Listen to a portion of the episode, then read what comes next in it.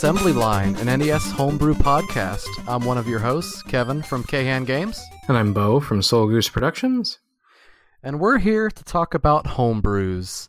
Now, the past two episodes uh, have been completely focused on the NESdev uh, competition, and we are back to our normal format now. So, uh, everyone, welcome back. Yeah, you know, we took some time to sort of cover the competition in a way that hadn't been done before, but uh yeah, it feels good to be back to just playing some games and talking about uh, you know, what I just did Saturday morning. yeah, it's going to feel good to get back to being able to focus just on one game at a time.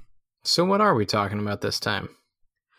Well, you know, I think the past, you know, throughout the various episodes we've done, but especially like during the competition episodes, we've touched on sort of labeling various games um, as licensed quality.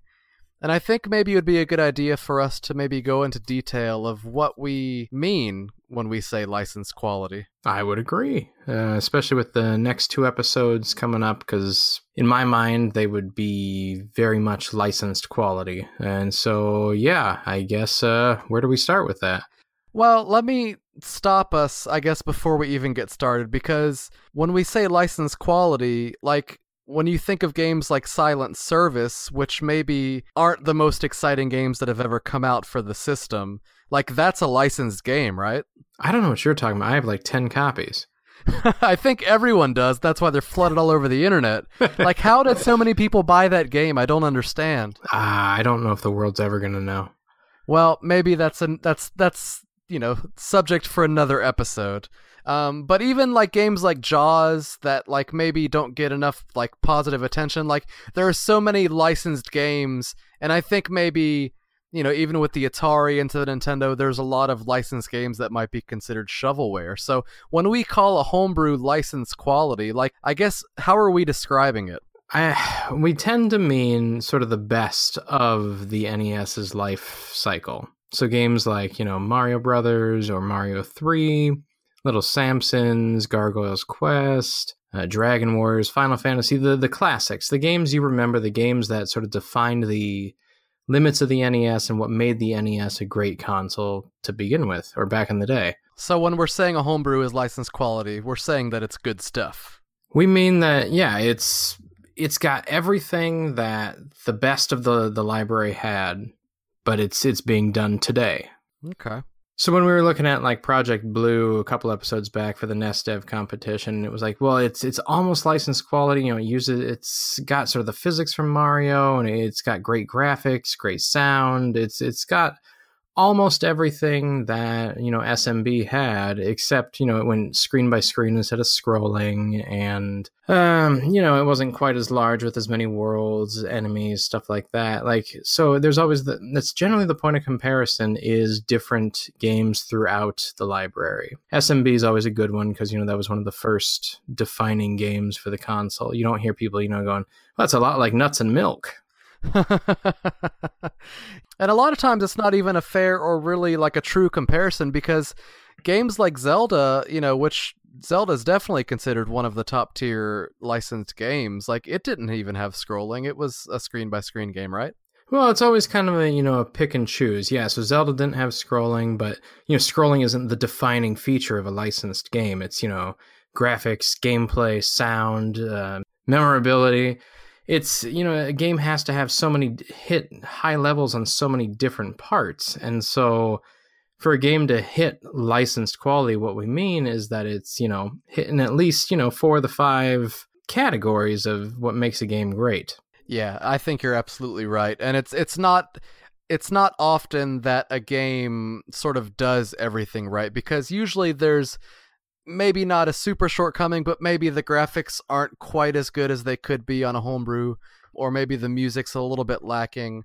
Um, but we've had the the good fortune of being able to focus on on some homebrews that really, really could be um, considered license quality. And I think that if you sort of took a time machine back to the early 90s and maybe put these games in the stores, I think that they would fit right in. Well, that's the hard part. If if the year was 1986 and you're up against Silent Service, yeah, I'd take Battle Kid in the heartbeat.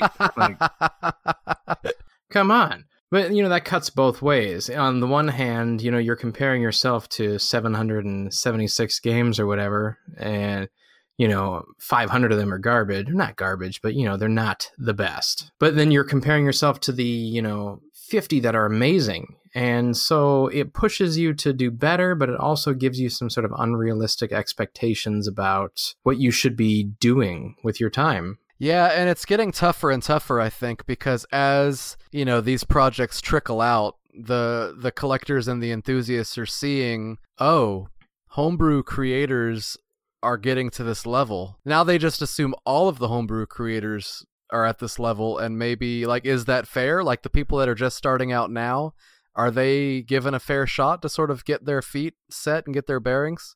Well, that's the hard part. Yeah, we're now comparing ourselves with each other, not just against the licensed library. And yeah, you know, if if it is your first game, you know, how do you stack up against somebody who it's their, you know, 10th game? How many have you done, Kevin? 10? 11? I've lost count. oh, gee, so many, so many. yeah. well, count. I mean, wow. but how many of them were good? You know, well, I don't know. Yeah, they That don't is remember the debatable. sneaking peeks. Well, I think that people remember the sneak and peeks more than the games that they should remember. Man, I'm gonna make sure they do.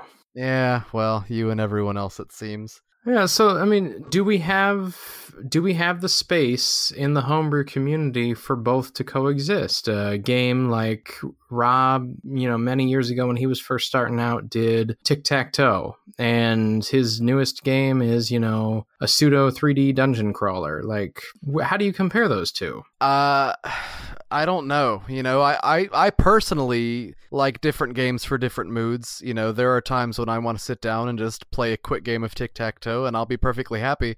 And honestly, a lot of times I find the games that maybe have some more shortcomings, I find them more endearing to play. Like, it's it's great to release a game that's flawless on all levels like that's what we all strive for but you know when too many of those start coming out it's the ones that are a little bit more unique and have a little bit more personality that i think are going to start standing out a little bit more Well, yeah, I mean, you can have so much polish and so much technical prowess, but if the game isn't made with that sense of love and fun, like it falls flat. but i, th- I think it's going to be interesting to see the community develop and like what direction it starts taking. Because i think that a lot of developers um because there are a lot of homebrew developers for the nes now and it's it's a great time to be involved in the community. But i think that more and more of them are sort of starting to find their niche. And i think that it's going to be interesting to see how each individual person's projects, like how they compare to their previous projects, how they compare to each other. Um, and overall, it's just going to be a lot of fun. Well, that is something that's sort of interesting too, is you see individual developers grow, and you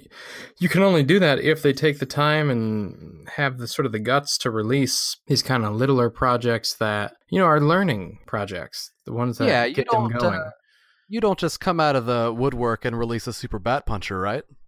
Well, that may be a bad example. it's very much not the norm, I would say. Yeah, yeah. Most people, you know, they start off small, they're very public about it, they, you know, build as they go. But, you know, some people, they only do big projects. Derek from Gradual Games, you know, he's done Nomolos and Owlia, side scroller, and then a Zelda like. Like, that's pretty Yeah. big. I think that as someone who's been around for a while, um, I would almost encourage people not to just go big from the start. Like, I think that sort of starting small, focusing on, I don't know, like mess up. Like, you have to figure out how not to do things before you figure out the right way to do things. And, um, I don't know. I've done plenty of things the wrong way, um, and I'm still doing things the wrong way. Brian tells me every single time I release a game and I refuse to change the way I do my sprite routines because I hard code all my sprites. Oh, yours That's a huge no-no. Yeah, Yeah, I know. But uh, you, like you said, I've done so many games. I'm not changing. Forget it, man. Let's do it. Oh, yeah. Until you have to redo all your sprite, sprite routines at the last minute because uh, they don't work because you hard coded them. Don't ask me how I know. It's interesting because we don't have the constraints that licensed developers had. You know, we have endless time, we have cheap memory, we don't have any like the censorship things that they had. We can make whatever we want, and as big or as small as that is, as lewd or as crude as we want it to be. Yeah. Yeah, I think that's the best part, man. Like all of us who are making these games, like we really can do whatever we want to do. Like whatever we whatever crazy ideas we have like trapped up in the depths of our brains, like we can do it and if we don't know how, like we can take the time to figure it out. You know, I've been working on Unicorn for God knows how long at this point, but like it's just getting to the point where like the internet capabilities are starting to be feasible on on the NES. So like I'm finally at some point going to get to release that and get to experience that joy of finally releasing something that I've worked on, you know, that I've had in my brain for so long. So as a developer, I think that it's really special um, that, you know, if we imagine it, we can do it. That's one of the nice things too. When we say licensed, we often mean that the gameplay is solid and that it's it's actually a fun experience. And that's where a lot of licensed era games fell short. They were rushed. They had these deadlines. They, you know, were they were the goal was to make money. Whereas we can take those extra, you know, six months and polish it out and make it decent and beta test it and make it playable and really just, you know, make it what we want it to be as opposed to just something that is a financial task we're doing. Mm-hmm. And I think I remember maybe four or five years ago, um, Rob from Sly Dog Studios, he, he posted a thread, and I think it was on Nintendo Age, how he was sort of calling out, maybe not calling out, but he was letting it be known that he thought that, like, these homebrews that were coming out, like, he thought the one thing that was lacking was the fact that no one was taking the time to polish them. And I think that right now, at least, I think uh, there are so many projects coming out that really have taken the time to, you know, put that little animation in when when the character stops running or, you know, when they fall to the ground from a high cliff or something like they're just taking the time to take and and to, to put their games to that next level. And I think it's really paying off. Well, yeah, I mean, you don't want to get stuck in a pit or walk through a wall or die from, you know, cheap collision detection. Like, most of us take the time to really hone that down. And to me, that's almost more licensed quality than graphics or sound or any of that stuff. Yeah, control is, I think, the hardest thing to really nail. Like you can get a super talented graphics guy and a super talented musician, but as a programmer to really figure out how to nail physics or just gravity or all those little things that really make a game feel like a game, like it's hard to to really nail that, I think. So what game are we going to be talking about this week, Kevin? Well, Beau, I mean, ever since we started this podcast, there have been a few sort of games that we've looked forward to taking a closer look at. Um, you know, the Mad Wizard comes to mind. Um, you know, some of the some of the heavyweights of the NES homebrew community. Um, and I know that you have been looking forward to this episode um, for what probably feels like your whole life. But today we are going to talk about Lizard. Lizard. Brad Smith.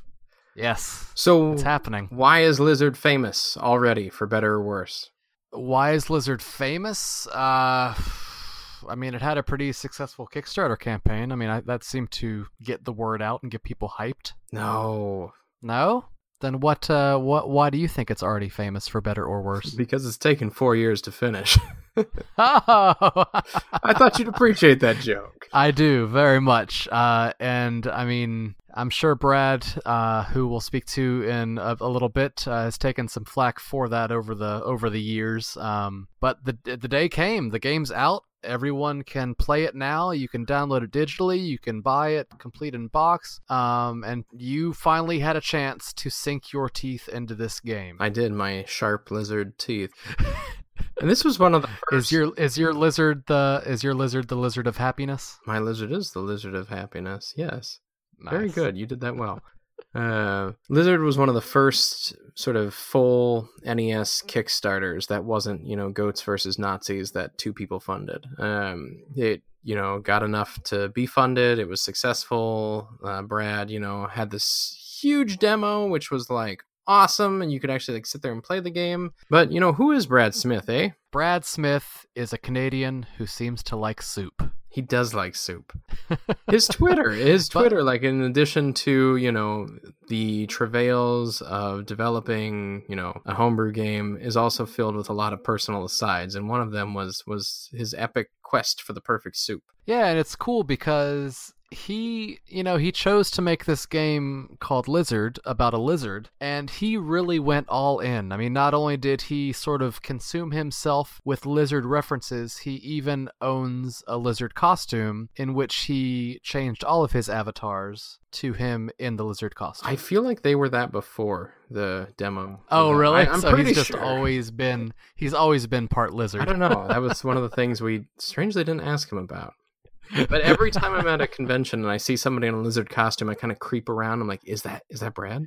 It never is, but one of these days.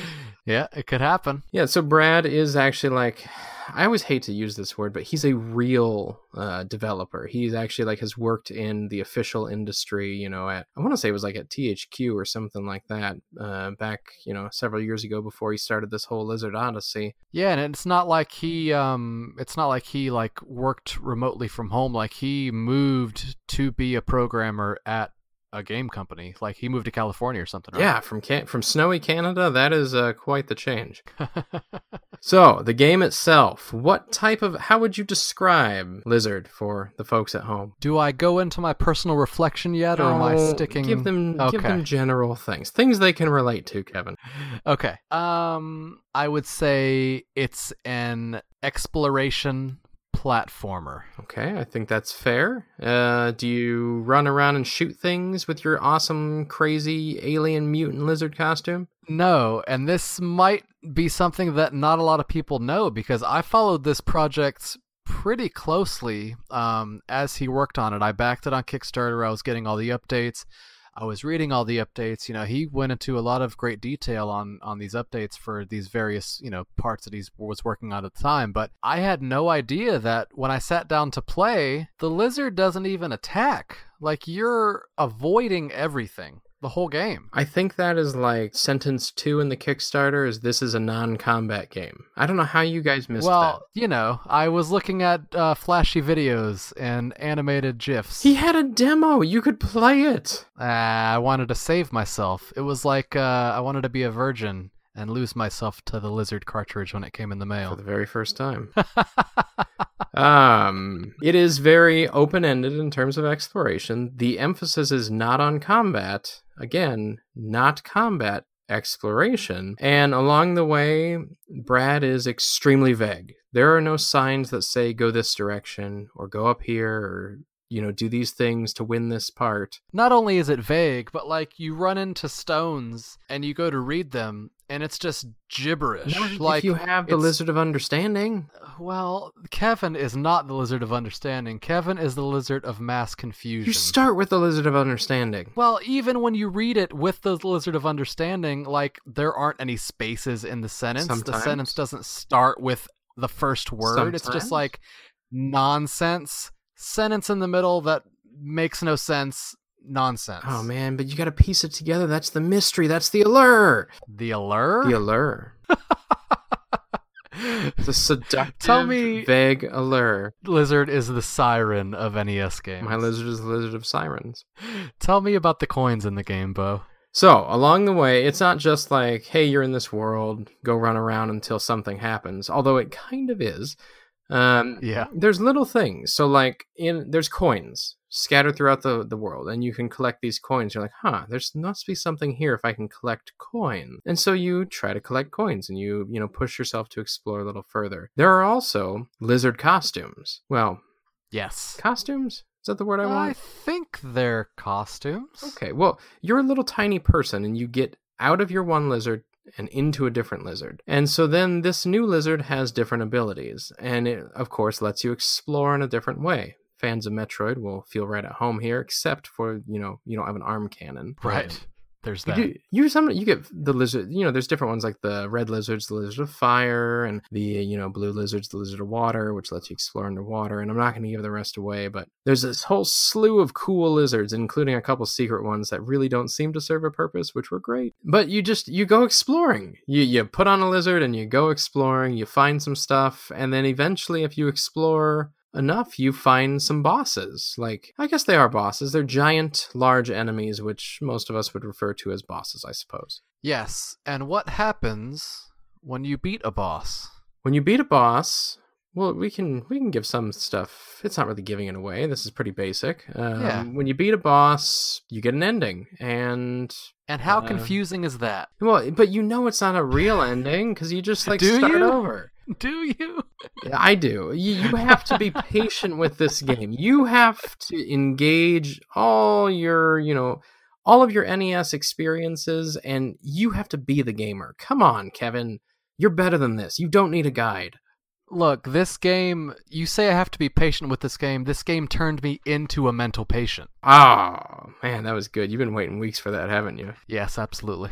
So you explore this giant, huge. I mean, it's literally it's like the largest. It makes Battle Kid look like Battle Baby. Um, and not only is it like a huge world, there's like two there's like two sides. yeah, man, recto world. and verso. Which for those you book fans out there, you know, you got the the left side, the right side, like of the page. So if you look at Lizard as a giant world with a book theme, there's there's lots going on, and Brad does not give anything away. He just he wants you to discover it, and it's the type of game where you really have to put in the time to appreciate it, I guess. Uh, but to really, you know, like most old NES games, nobody picked up Legacy of the Wizard and was like, "Oh, this game's great." They picked it up and they're like, "This is crap," but it was the only game they had, so they kept, you know, they kept playing. Yeah, and that's that's the difference. I mean, I can I can imagine if I would have gotten this game when I was young, you know, you're forced to give it a try. You rent this game for a week and you get tired of it after 2 hours. Like that's the game you're going to be playing for a week. You got to come back to it. So, I, I you're right, I didn't have the patience and I gave up on this game after probably 30 minutes because man, like when you're dropped into this world to begin with, it's very unforgiving. I mean, one hit and it you're done. There so aren't that many you enemies.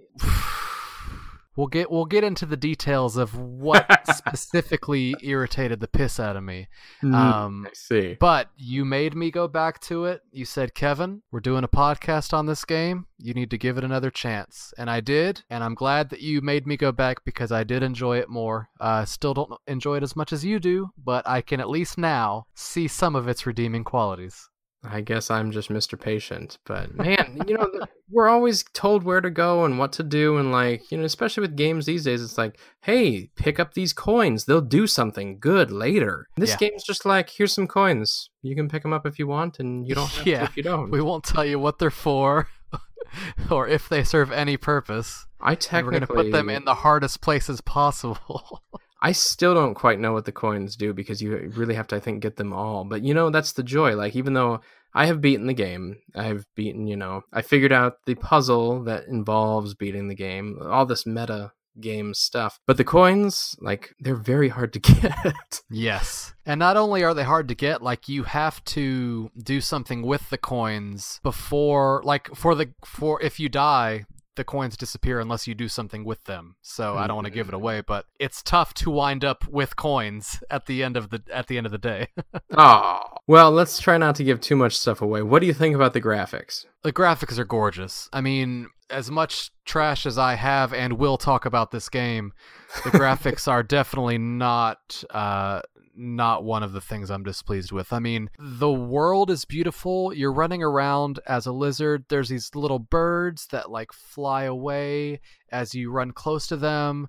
There's little frogs hopping around. Like I don't think I've seen such beautiful characters um in that like small of a sprite. Like it was I mean the birds are tiny, but the animation that he used to make them fly it, I don't know, it's just gorgeous. Like it really does feel like a world with with things live, living in it. I know, and that's one of the like to me that was one of the greatest things. And you have these it's this giant world, but you have these different zones. You have, you know, the the sky zone and you have the uh I'm gonna butcher some of not butcher, I'm gonna forget some of the actual names, but like the ice zone, the cave zone, the root zone, which is like the roots of this giant tree in the world that, you know, is the sky zone. The sky zone you're running around this like giant branches of a tree, and then you go into the roots, and then from the roots you go into these caverns, and then you go to the steam zone which has these cool like moving pistons and like shoots up steam like brad just did such an amazing job with creating this world that i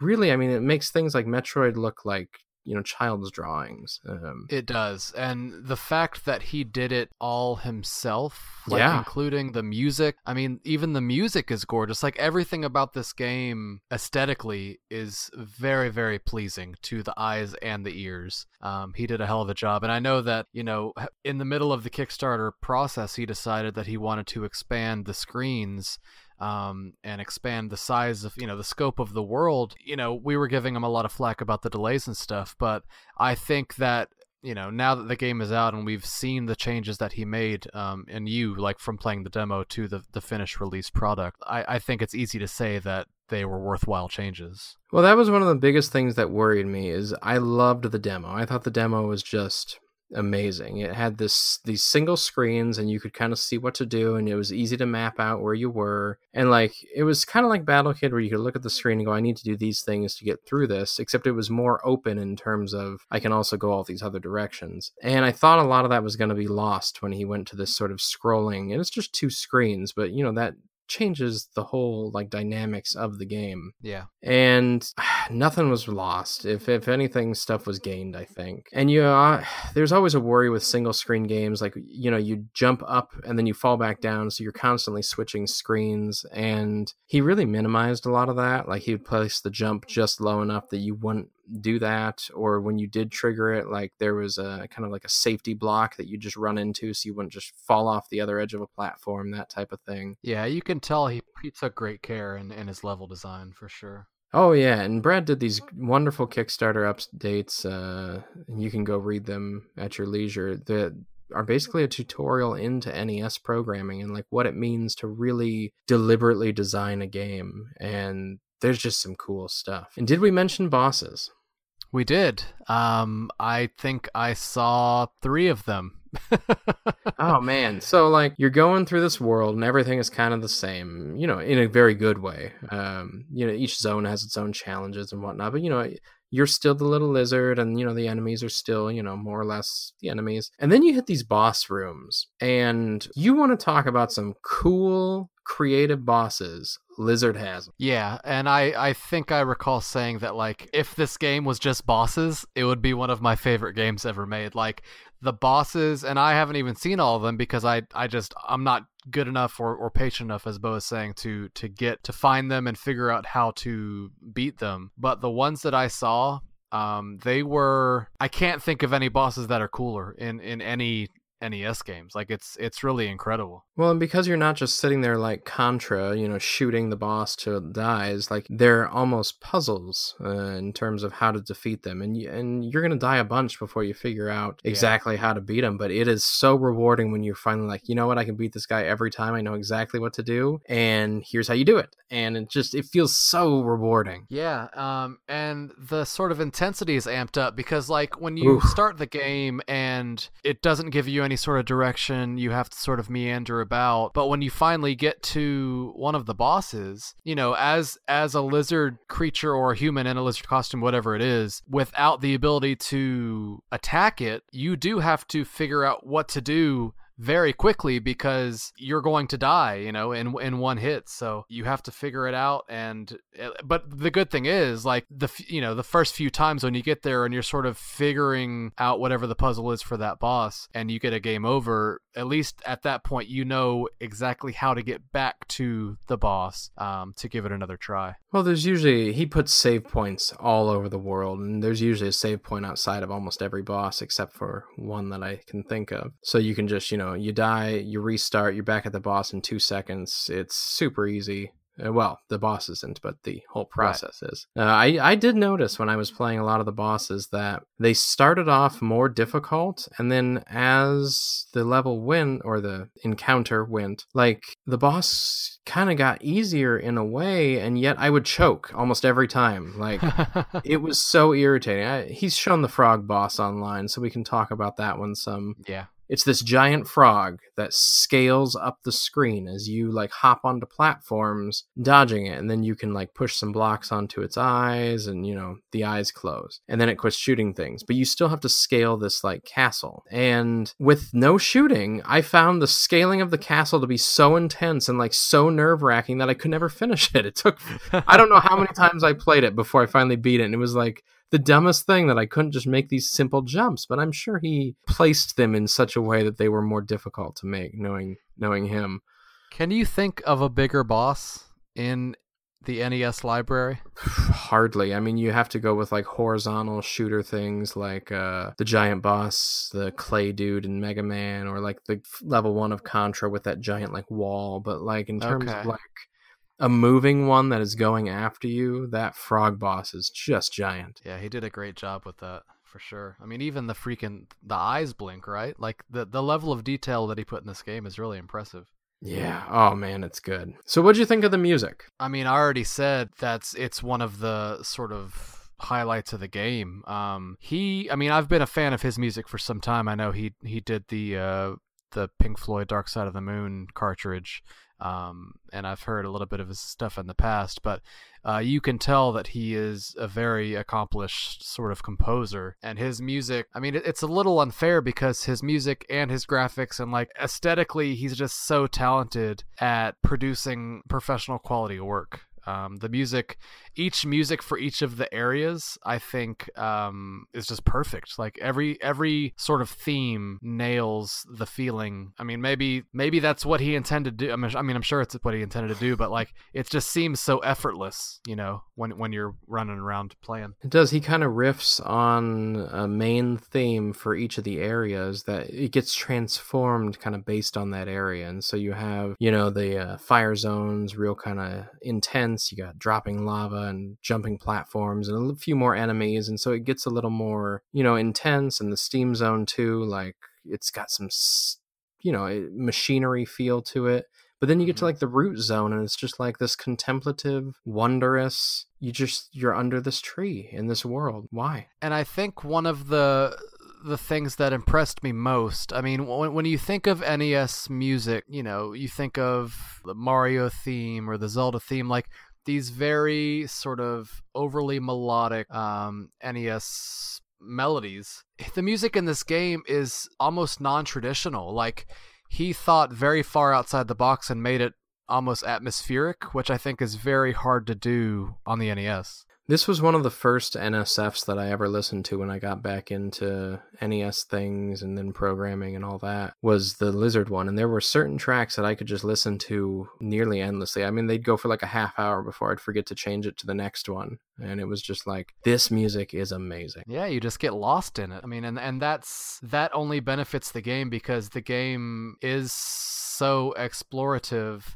and you, you, you sometimes you have a hard time sort of feeling grounded like you just feel lost a lot of the time and i know that you have said on more than one occasion that you love the feeling of being lost. Love to but for lost. someone who like being lost stresses them out i think having having that um, atmospheric music it is it it acts as a calming agent. I mean it just sort of it works as this whole encompassing package Well, you almost don't like want to leave an area because the music is so good and you just want to keep listening to like that area's tune. And so you end up exploring that area a little more than perhaps you would have otherwise. And and you also know which area you're in without being told based on those musical changes. and that's i mean that's pretty hard to do he he he accomplished a lot So I know you haven't seen the whole game, but although I I pray and hope that one day you will. Uh, but what were some of the memorable locations or levels that you uh, you know stick in your mind as you continue to contemplate the lizard? Uh, I think the Void Zone. Um, that was one of the most interesting areas I think I've ever seen in a video game. Period. Let alone an NES game. Oh yeah. Um, it's it's tough because I I want people to play it and sort of experience it for themselves because describing it doesn't do justice to the feeling that you get when you're sort of experiencing it. Um but yeah, like it just the colors are really interesting. The enemies on the screen in the void zone are very unique to say the least. I don't know, it's just such a cool area. I had never um I had never seen anything like it before. It's like the Lost Woods on acid. Yeah. On a bad trip. Yeah. well, I thought it was a good trip. No, I mean, it is a good trip, but it, it's very unique.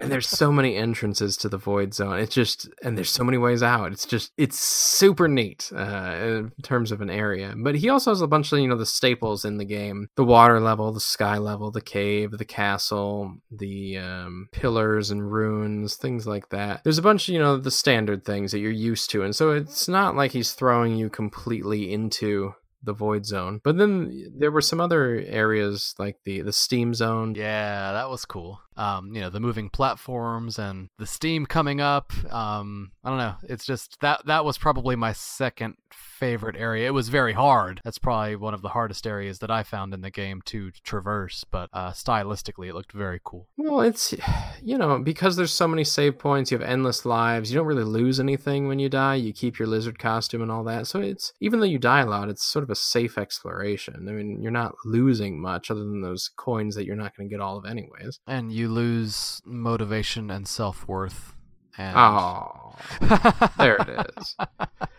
One of my, I have one last favorite, like sort of area that it's kind of a small area of the game. It's sort of a pass through as you get to a different one. But the tree maze, that's, I want to say that's like all the way down to the right in either Recto or Verso. But it very much reminded me of the Mad Wizard's tree maze where you're up in the uh, tops of the Elderwood. And I, I don't know why I like that so much, but it's just those like caverns through the trees are just they fascinate me. Yeah, there was I had one other favorite area, but I don't want to give it away because the gameplay style almost completely changes and it turns oh, yes. into like a fun little mini game um so i've i very much hope that uh some of the listeners come across this because i mean you were so excited about it that you sent me a password to that spot i um, did because i knew you weren't going to get to it otherwise well, you weren't wrong, but uh, no, it was very, very cool. So uh, this game is filled with uh, secrets and uh, just cool little unexpected things that uh, will put a smile on your face. Well, that's one of the things too. Like it took three or four years or however long to finally finish, but I don't feel like a minute of that was wasted. Like it just kept making the game better. Who incorporates whole other gameplay styles just because they feel they need to be there? Like yeah. regardless of the time. So I assume you liked it, right? Oh man, like playing the demo, I was like, this could be, you know, the demo itself was one of my top like five NES games, period. Mm-hmm. And now having played the whole game, it's like this is definitely like top three, uh, beating out most licensed stuff. Like this is this is it. I mean, and it's almost the number one homebrew for me. We'll talk about a different one maybe next episode. I, I don't Ooh, know. Interesting. But I want to say this is more like my style of game. It's just you go exploring. I love yeah. that. You get lost. You go find things. Like, what about you? Um, I want to like it.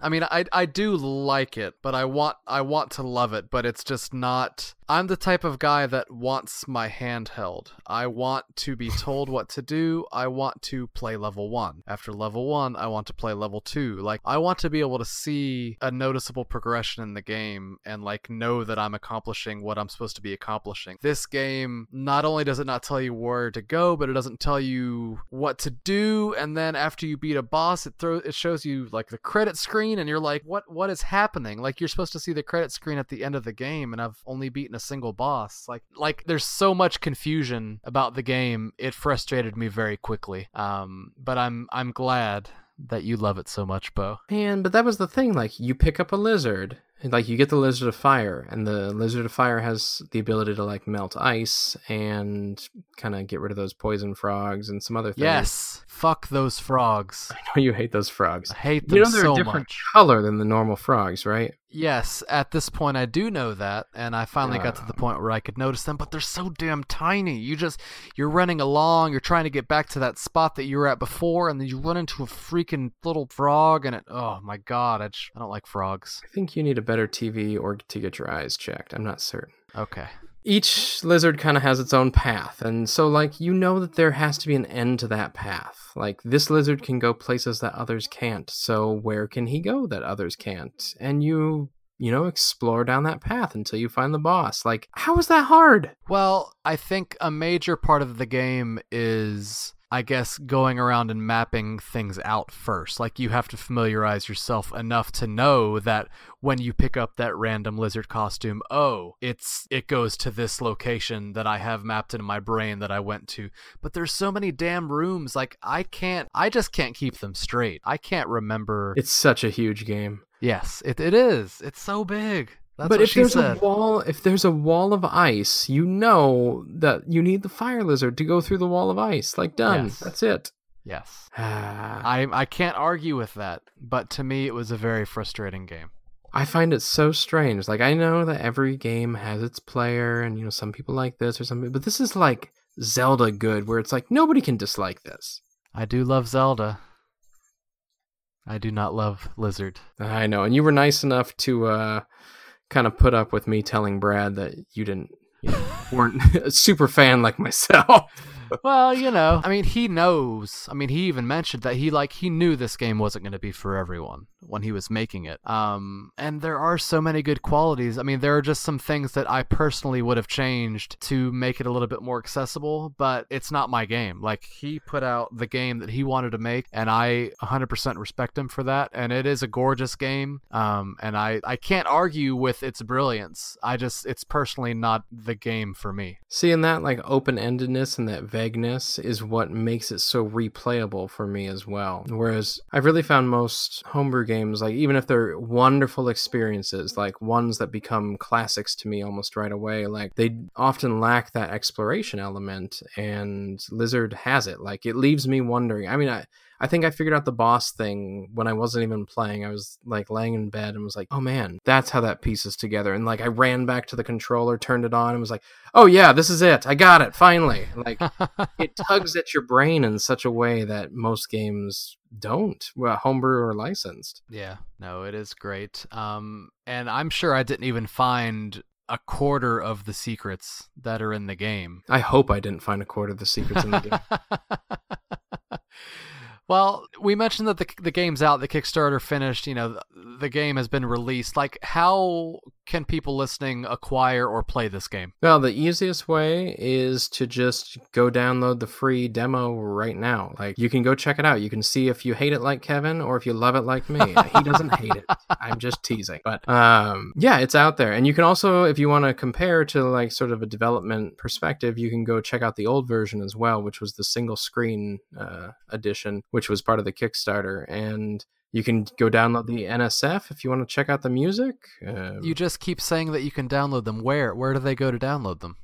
yeah, you can go download them at lizardnes.com. And you can purchase it uh, through Infinite NES Lives if you want it on cartridge. There was kind of a special limited white cartridge for Kickstarter backers, and there were some that were immediately sold uh, once the game was released as well. But there was sort of a, I want to say it was probably limited to a couple hundred. And if you do want the full experience, if you have a power pack or EverDrive or whatnot, you can actually buy the whole ROM for like 10 bucks. Uh, Mm-hmm. PayPal, credit card, all that good stuff off of uh, itch.io, but it's linked off of uh, lizardnes.com. So there's really like no excuse not to play it. Go go check out the demo. If you hate it, don't buy it. Um, but if you love it, you know, find a way to support the creator. And I do hope that Brad keeps on making games because these Yes. are great. Yeah, I mean, you can you can tell that he is a master at his craft. So I I hope that this game does well enough that he's inspired to do something else. Um, because it's it's gorgeous, it plays great. Um, and I am very much looking forward to what the future holds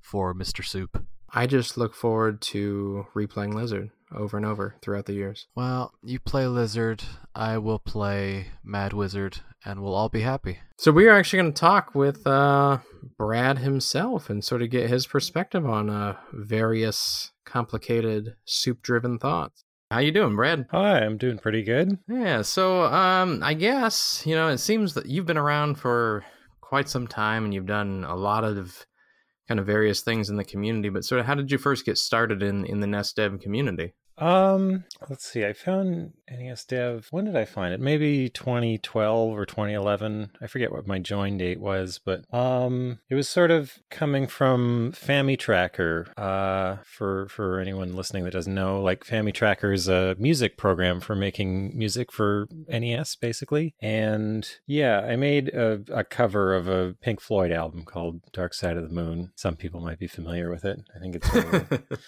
greatest selling albums of all time or something. But um, yeah, for some reason, I was compelled to cover it for NES. And when I finished that, like people started sending me stuff and talking to me, and I found my way to like the FamiTracker community, which was kind of cool. Like all these people talking about NES music and stuff. And I got involved in that. And then eventually, I don't like my I'm a career programmer, main job. Uh, I thought it'd be fun to program for the NES, and wanting to know how to do that basically led me to the NES Dev forums, which uh, I found to be a pretty inviting community when I kind of stumbled in there, and so I've stuck around since then.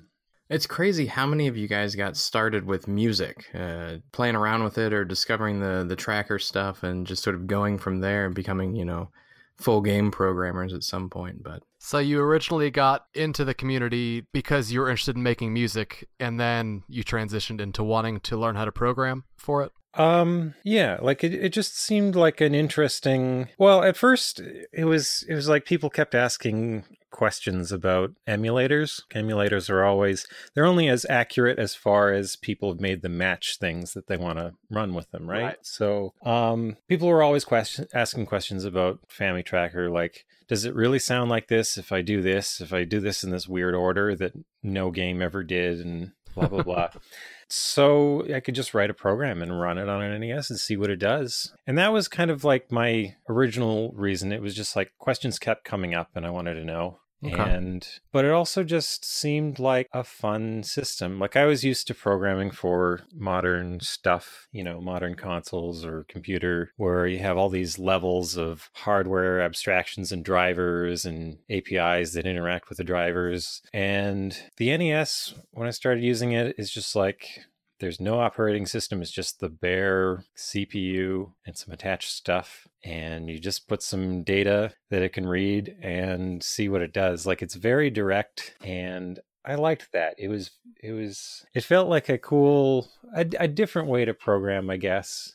You touched on your sort of programming background and what you do for a living, but let's let's switch gears a little bit and talk about your musical upbringing. Like you seem to have a pretty good sort of grasp on, you know, from what I can tell anything like music theory and and chord progressions and things like that. Like what was your musical upbringing like? Okay. Um uh, basically, I my parents wanted me to take piano lessons when I was pretty young. I don't know, I was like three or four, and I kind of hated piano lessons. I didn't like practicing.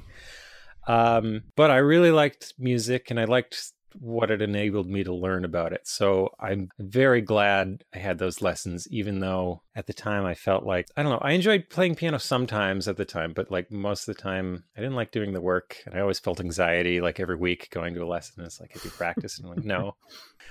Pretend we always to. just fought for last place in trumpet. So this is very different. well, I forgot um, you play trumpet, Beau. That's funny. Oh, the world does. Yes, thankfully. But I mean, it gave me a foundation. It, it gave me an instrument that I could play, uh, and it gave me a lot of knowledge about like what does written music look like, that sort of thing. So I kept learning about it, you know, over the years. Uh, through high school, I did pretty well in high school music, and I played in like as many bands as I could kind of get away with in my extracurriculars. I played trombone in places in high school, but I played other instruments too. I learned I found a guitar in the closet that nobody had played in like 10 years or more my lifetime maybe. It was like I think I was like 16 when I found it and I was like how long has this been in the closet? I learned how to play it, so I did. So you taught yourself how to play it? Yeah. Um no big deal. Yeah. Yeah, like... well, I'd say I mean somebody taught me how to play a piano. I I would say most of learning to play an instrument is so I don't feel entirely self-taught. Like I you had a grasp of how chords are structured with major and minor chords and that kind of thing, and you could figure it out from there. Yeah, like uh, sort of like what I was saying about coming to the NES. Like it wasn't my first programming language or first game programming experience. It was it was moving from one to another and uh, learning the differences and and getting there. But I think once you you know one instrument, you can move on to others a lot easier than another instrument. Well, let's talk about um, the Dark Side of the Moon album that you covered real quick. Okay. Um, you did a great job with it. I'm a huge a huge fan of the album, um, yours and the original, obviously. When you originally sought out the desire to do it, like, did you just cover a song and then say, "Oh, I did that. I may as well do the full album," or did you like initially set out to do the full album from the start? So what I had, I think the first time I ever heard the album, like my parents were playing it, and I heard "On the Run," and to me that mm-hmm. sounded you know like it had a synthesizer in it on a on a looping sequence so it's very repetitive and um you know slowly turning the knobs and changing the timbre of the sound it sounded like video games to me at age i don't know how old i can was, see like that eight years old or whatever so i was i was very interested in this album all of a sudden that i'd never heard before um just because I was I was really into video games as a kid. Would that have been like Atari at the time? Um, what did I have? I had an Atari ST. That was the first computer we had in our in my house. Mm-hmm. Nice. And then later, I got a 2600 and a Master System, Sega Master System. What's that? Uh, I'm just kidding. and I didn't I didn't actually have an NES. My cousin had an NES. My neighbor down the street had an NES. Some of my friends did, so I'd play it at their house, but I never had one at home until a couple years ago. Until I wanted to program on one. That's why I bought one. Seriously. That's really interesting that you had no sort of nostalgic affinity, like personally, for the system, but decided to go after um, it. I would say I have a fair bit of nostalgia for it, but I just never got to. I didn't get to dig in deep into NES games until emulation happened. Yeah, I mean, it was all pervasive. It was, uh, you know, everybody had it. So even if you didn't own it, every other kid did. So I mean, you were exposed to it. It makes sense. oh, sense. yeah, I yeah. I'm trying to think. Like, so I didn't ever beat most NES games in that situation because I'd only be able to play it for like an hour or something. But I'd have friends, like one friend had Star Tropics, and I'd go over to his house, and like, you know, one day we're playing this chapter, another day we're playing another chapter. So I saw all the game, or maybe half the game, in like fragmentary form, sort of beginning to end. I don't think I ever saw the ending at his house, but I did get a sense of the game and play a lot of parts of it, I guess. Just, I didn't get that that deep back to front experience of an NES game until uh yeah, until I guess I was going to university around the time emulators were kind of taking off. Uh you had like Nesticle and stuff like that. Oh, we're talking had, late 90s, early 2000s somewhere in there. Yeah, I guess I was still in high school when it was when I got the internet and having to like boot into DOS to run it. oh man. That's before really my time. Run it in Windows. Like I had Windows 95 or whatever, but you wouldn't want to run an emulator in Windows. I don't know. But um, yeah, when that happened, I started playing uh, some of those games all the way through and getting to see like what what does a whole NES game look like rather than just the the pieces of it that I get in sessions. And I mean, there's lots of games where I feel like I got the whole like Blades of Steel. You know, yeah, that's a 30 minute game. But ah, the Canadian. Oh, you got the hockey game every time. You can play it for 30 minutes, man well, I think it's a. Or how long is a Blades of Steel match? Maybe I don't know. Like Probably close to that. I think it's got five minutes. I just prefer ice hockey. I suck at all sports, digital or otherwise, so I I can never get more than about two minutes in. uh, I liked ice hockey, uh, but I I found Blades of Steel was the one where me and my cousin both got to uh I guess a high level skill, but an sort of a an equivalent level of skill, so we could play against each other and have a lot of fun. Gotcha. That um, is the best I, place to be, I think. yeah, ice hockey never felt that way for us. We played it a bit, but okay. you know, that's not so different than most people's experiences. Like growing up, my brother was always really good at the action games, or Star Tropics was one in particular, or the Mega Man games, where you know I would get to the boss, and then I would give him the controller and run out of the room so that way he could beat it, and I, I couldn't watch but somehow he would beat it and like there was magic happening and so why couldn't you watch? Because you were scared? No he would choke. He couldn't oh. do it i was watching yeah. Okay okay. Uh, but so like until emulation like i really haven't seen large parts of games either so i, I get that. Or yeah like battletoads was one of those games where um, we'd always play it at my friend's house and we'd play it two player and we'd never get past the second level because or mm-hmm third level, third level, sorry, because of like on the speed bikes just that Yeah, part 'cause at it's the hard end. as shit. Yeah, I'll never get up and past level down. three. Um, and it's funny because we were we were at least at a level where one of us on our own could probably beat it like one in three times or one in four times, but both of us playing it together would never. yeah, that game was way harder two players. Not to mention you could injure each other to make it even Yeah. more complicated. So let's back up um, and talk about the Pink Floyd again. Um, you know, when you we, we when you put this album out, it was your first sort of foray into the NES scene, for lack of a better term. Mhm. I mean, in no way, shape, or form does it sound like anyone's first step into anything. Like it's amazing. Like, did you have any trouble learning? I assume you lo- used FamiTrack, right? Did you have any Yep. trouble learning the tools? Um, no, I mean I'd used trackers before, so I was familiar with that, and I'd actually made like chiptune music with like you know make a square wave sample and put it in a tracker. Um, or for for people unfamiliar with trackers, like it's you just take recorded sounds and then you can play them at any pitch, so you play whatever note you want, and then you just arrange all the notes on a grid. And Fami trackers like that, but there's no well, there are recorded sounds, but they're very limited. It's more just the hardware's built-in sounds the square wave the triangle wave the noise. Um, so it's based on those and th- those i'd been using for years before i'd seen fami tracker. But that's sort of what uh, goes back to just um, you know i found trackers i guess around the same time i found emulators like i had just gotten the internet and all these things were available to me that people were making and releasing for free. Things like emulators trackers to make music with um, and I I learned so much from that. So I mean, you could say I had been making tracker music for probably yeah, I think like 2010 I started making that or something like that. So I'd been working with trackers for a decade before I got to Fami Tracker.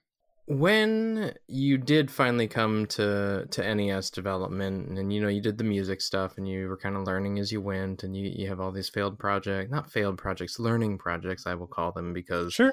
I still look fondly upon my failed projects um They're important. I mean, uh, the the failed projects are part of the successful project that follows. one surely hopes um but was Lizard the game you came in wanting to make or did that process sort of evolve over time as you learned more about the limitations of the system after the startup company, um, one of the friends I made there got me a really good contract job working on a game engine.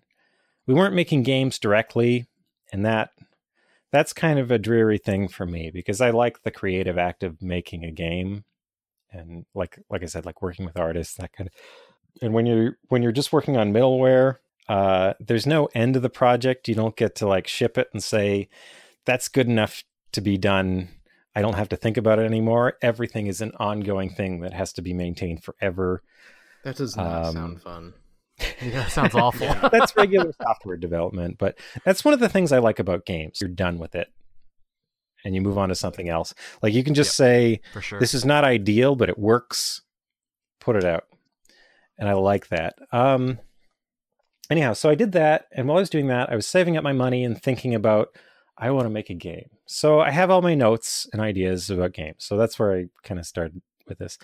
Uh, one of the ideas was maybe I could make a puzzle game. Uh, a friend of mine had once said to me she had a weird dream where um, at the end of the dream, she said, My lizard is not the lizard of knowledge because she didn't understand something.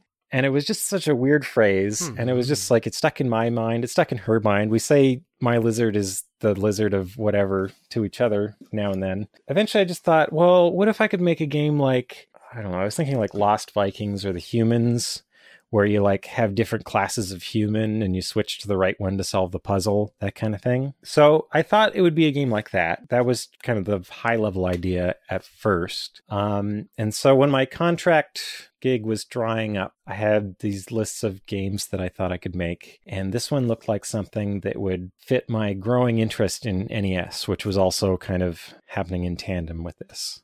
So by that time, I was really interested in the NES hardware and programming for it. I think I'd already released like a cartridge version of The Dark Side of the Moon, um, which was a long time coming. I mean, like I released the music version of it, which technically could have been played on an NES, but I never did for a couple years later till when I like bought an NES, learned to program for yeah. it, finally made the cartridge. There's a couple years gap between that That's first crazy. I made some music for it and here it's actually working. Um, but so I really like that you um that you visually showed like when the channels were playing, like the individual channels, like the square, and you would like depending on the volume of the channel, like even that little visual representation was a different Yeah. size. I really like how you did it's that. It's cool to be able I to show people what's hall. going on if you can manage it. Um, Yeah. If you've never noticed, Kevin steals a lot of things. Well, you should. you should steal good ideas and use them in new contexts. Like that's My man. Oh wait, new Uh, context. Never mind. um so yeah so that was the vague idea when i started with um but then i sort of had other ideas about it when i started the initial design plan like i was originally thinking like you know level based here's the new puzzle i'll place three different lizards here and you have to use each of them at a particular point in the puzzle So, like, the idea of lizards with different abilities was sort of there from the beginning? that was the the seed of it If we had to assign a year to this, when would you say you were kind of hashing this part of it out? Um. Oh, I guess like 2012. I I have like a title screen that I made back then. I think. Uh, which just or it's not a title screen, but it has it has 2012 written on the screen. Um. But I don't think I started the actual. I think I started the actual game a year later. Um. But yeah, like when my when my contract ended, I started working on the game, and that's when I worked out the main kind of design goals of the game. And it was very. It was a lot different from that. Like I don't think what it is now is. I I would not call it a puzzle game. Um. No, more about at- not at all. exploration and trying things there like you still have the that core idea of a lizard granting you the solution to some problems but i tried to make problems uh soft so that the lizard's just a good solution but there's like harder solutions that you can try anyway um and this kind of leads to problems with how people play sometimes but My heart feels warm right now, though, because I'm just so happy inside.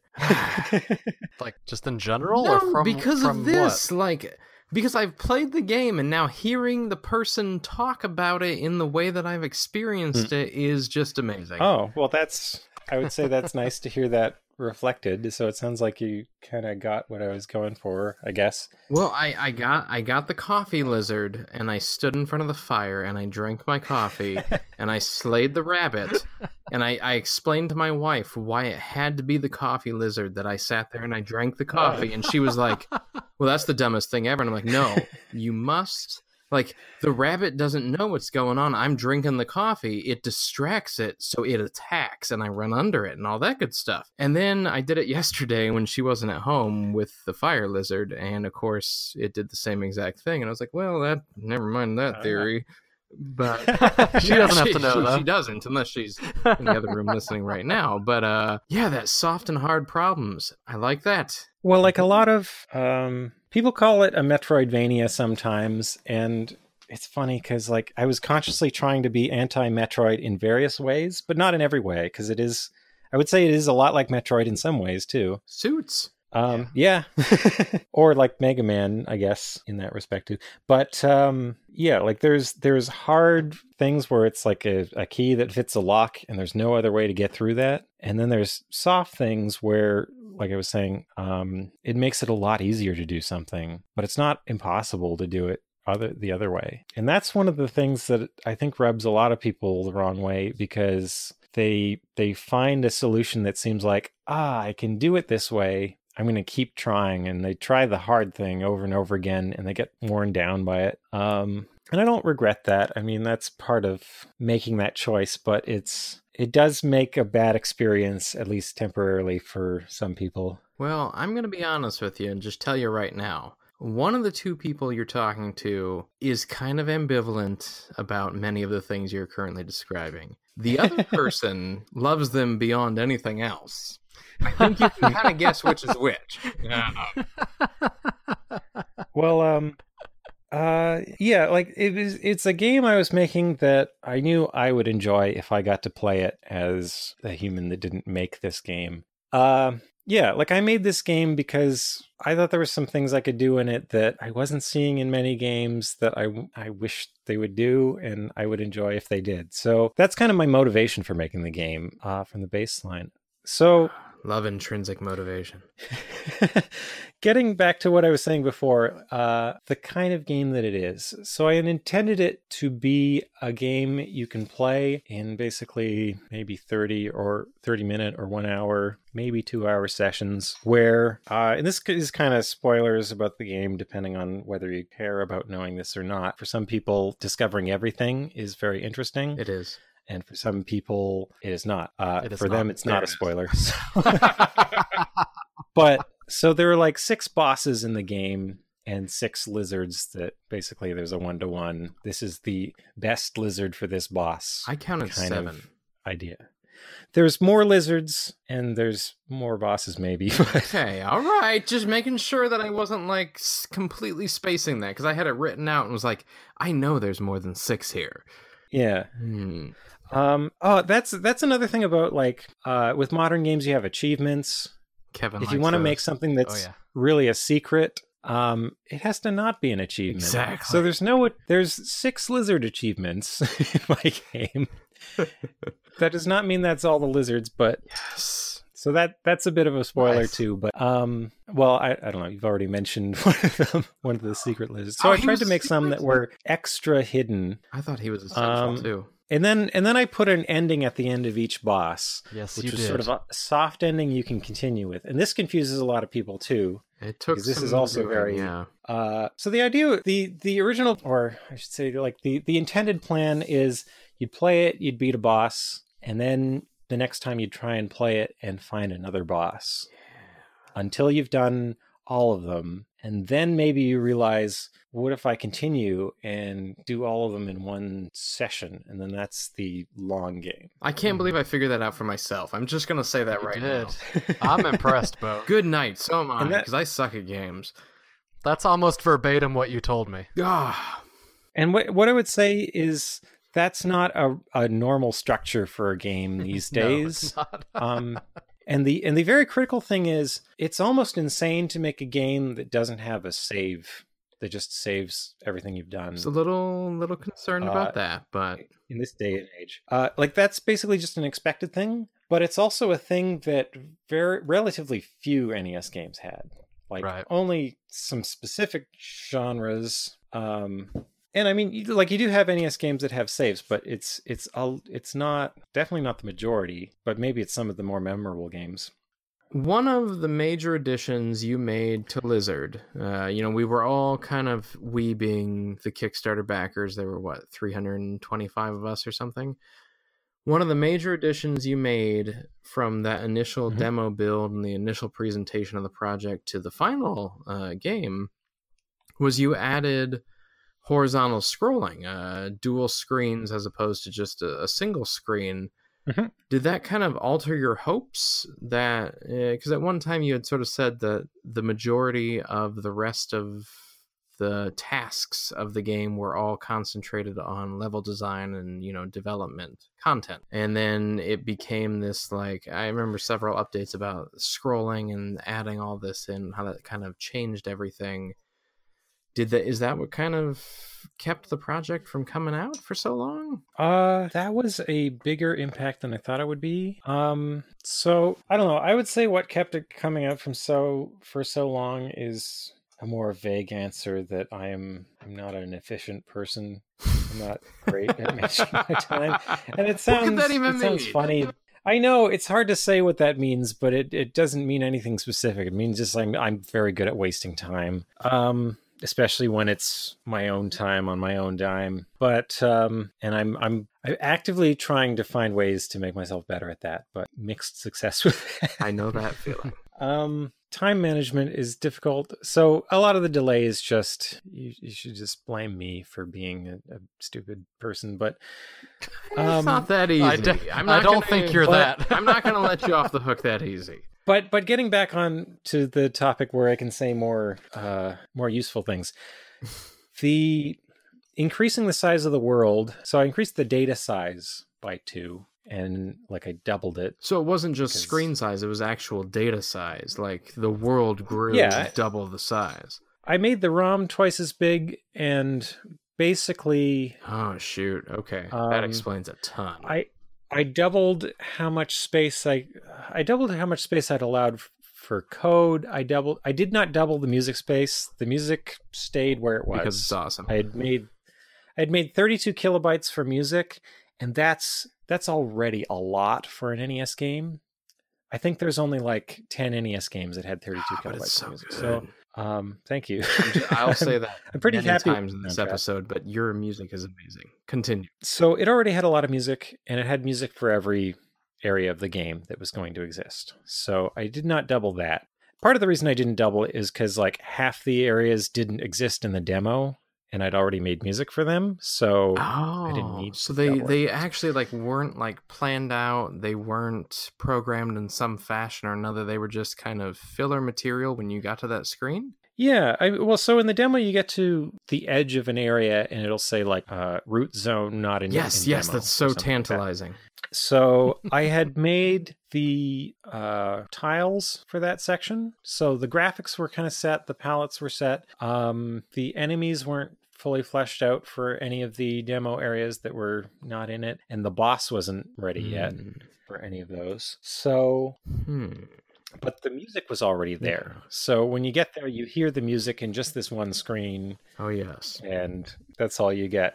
You got to stay there to hear it, I guess. Oh, I You do. don't experience it as part of the area because the area doesn't exist. So in that respect, I didn't feel I needed to double the music. It already had quite a lot, and it was already kind of designed for the end game. Uh, but I dub, I more than doubled the space of the levels.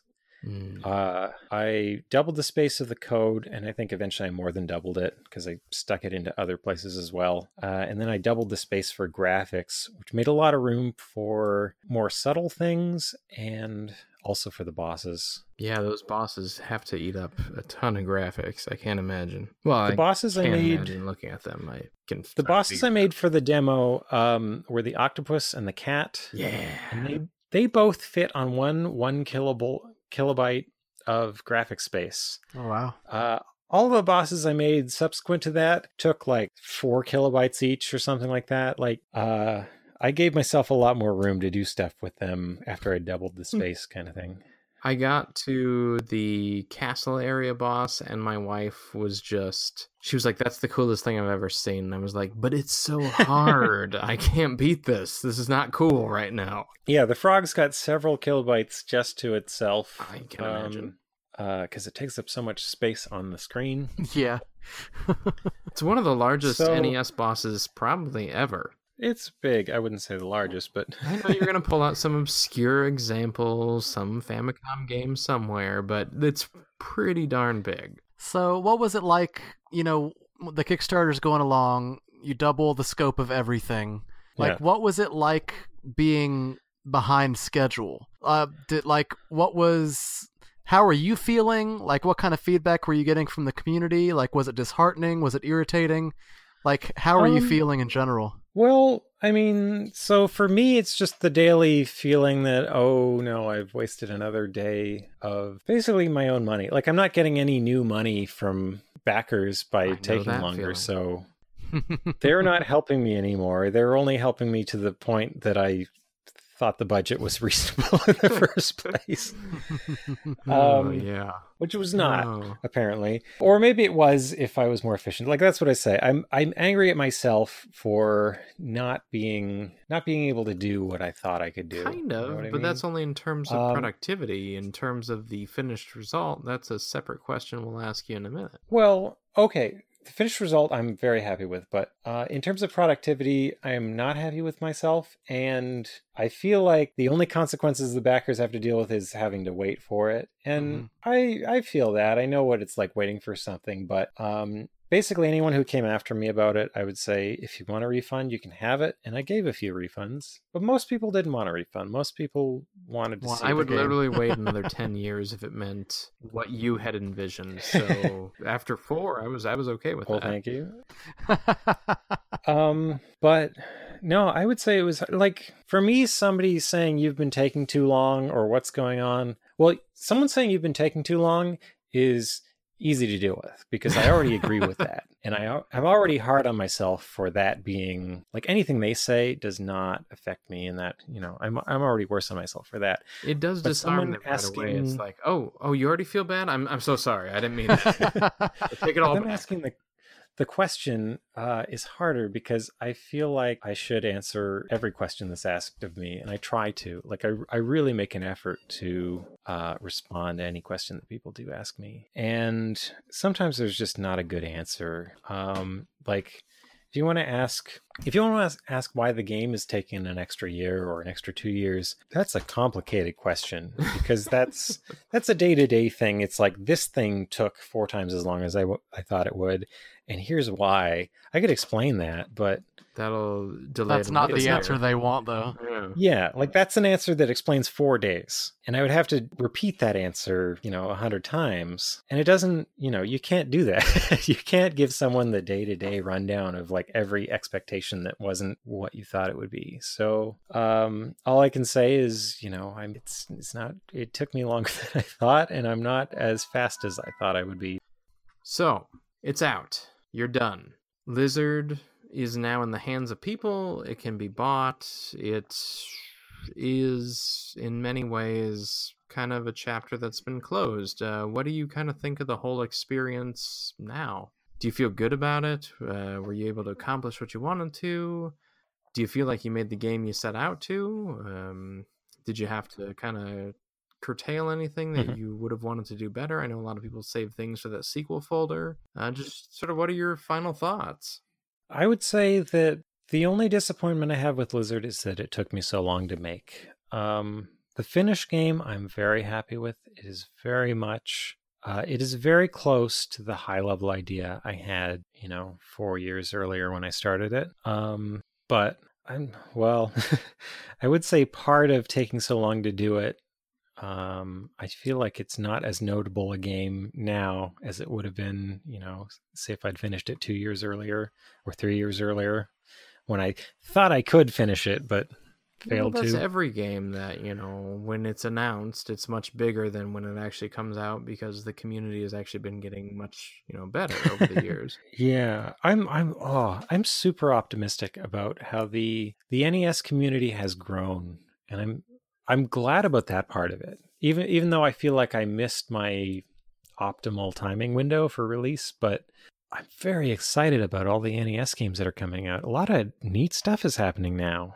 Have you had a lot of feedback from people that have played it? Like, have they primarily liked it? Like, what's your what's the consensus been? Uh, it's hard to say what the consensus in. Like my my grand hope is that Lizard gets accurately described and characterized, and the people who would like it can find it. It gets to those people, and the people who wouldn't like it are informed and know to avoid it. You know what I'm saying? Like, We'll do our best to Yeah. spread the word.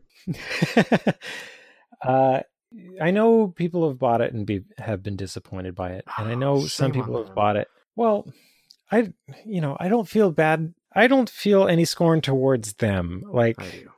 I know any, like I was saying about game design decisions. Like any any decision I make, I know it's going to hurt some people and excite other people. So I made this game Yeah. for a person who is like me in some respects, or enough respects that they will enjoy this. So that's what I try to do, and I and I hope it finds its way to other people like that. Um, that's all I can say. Like I, I've I've had a lot of negative feedback, and I've had a lot of positive feedback. Um, and I can't say The fact that you're getting feedback in, at all is like Well, huge. okay, have yeah. an opinion. Mission accomplished. Yeah, that's, That's true. Well, that's one thing I, I should say about beta testing. Like, so I did a beta testing period for this, um, but most of the people who beta test are probably also the kind of people who will like it.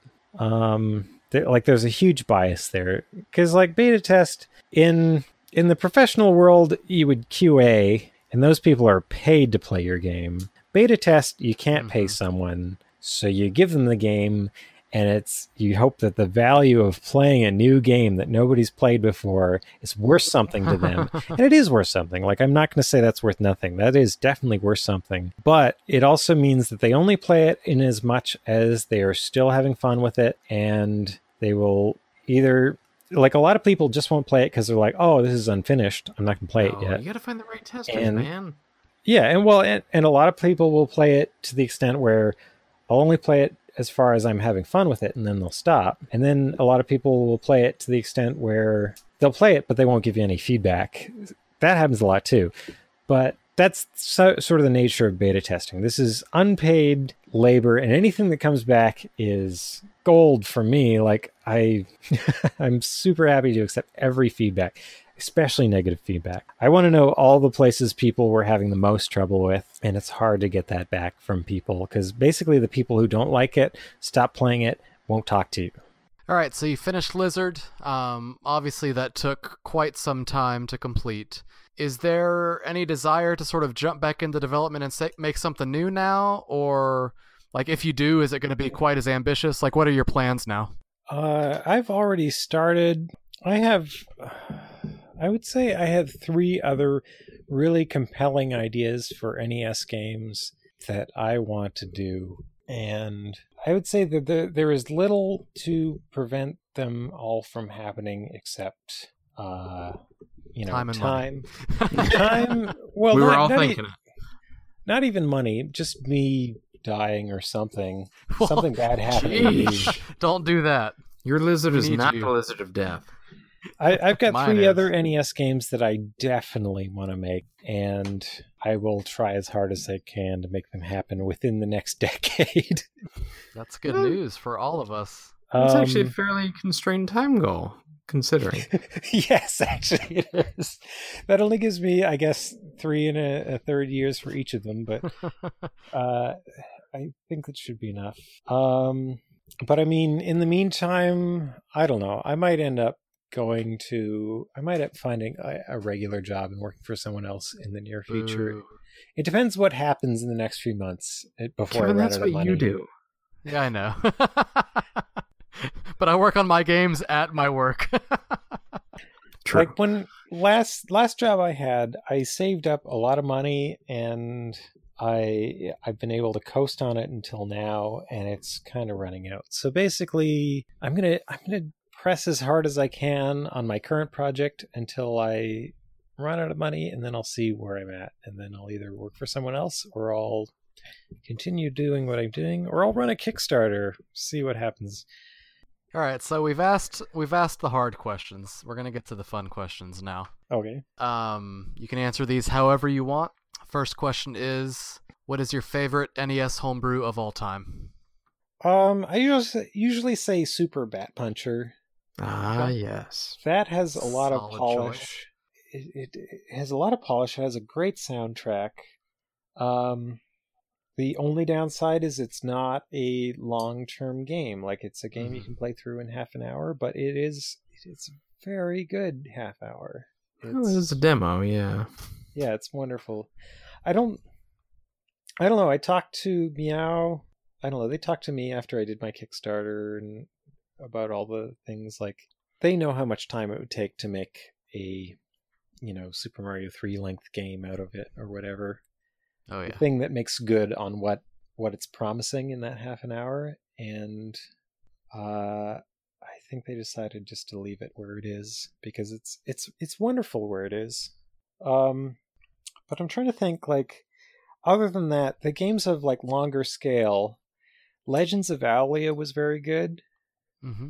and um the wizard the mad wizard uh Candelabra Chronicles Part 1 I think it was called or something like that. Oh yeah. Yeah. Um, those two both made a pretty lengthy game that I enjoyed quite a bit. Yeah, that game's awesome. Um, the Mad Wizard is a kind of a good puzzle sort of game, puzzle exploration. I guess it's similar to Lizard, but it, it is much more slowly paced. Yeah. And, there are uh, a lot of similarities there, yeah. Even though Kevin loves one and maybe ambivalent on the other. you don't get quite as lost in that game. There's only a few ways to go. Uh, you, you don't get lost if you know where you're going. Well, alas. All right, we'll move on to Um, question number two. We- we- I mean, that, that's a pretty good answer, unless you want to elaborate more. Uh, I don't know. Those are those are sort of my top three, I'd say. So, do you have, out of everyone that's sort of doing things in the community, do you have a favorite home brewer of all time? Hmm. I don't think so. Like I Okay. like what Miau's done. I like I I like a lot of stuff that Kevin's done. I like actually This Kevin? No, not me. No. the inc- the incident was uh, surprisingly good. I'm I'm actually a big fan of uh, Sokoban transport type games. He's Uh-huh. never heard of that term. Um, like I have uh, now. I have some favorites in that genre. Like a good snowman is hard to build. I don't know if you played that one. No, but I'll look it up though. that I one's need my lengthy titles like that. Is that a PC game? yeah. It's PC, Android, uh, probably some other platforms, but Okay. it's wonderful. Um, Alan Hazelden, I think, is the name of the designer for that. He's done a, a bunch of kind of Sokoban type games. Ooh. Um, but that that one Kevin's gonna steal of- his levels. Merry Christmas. You're that one damn is the cream of the crop, and actually, that one you could re-implement on NES if you really. All right, looking it up now. Um, but it, it's it's sort of Sokoban with the twist of you can roll snow and make a a large ball, a medium ball, and a small wall to make a snowman.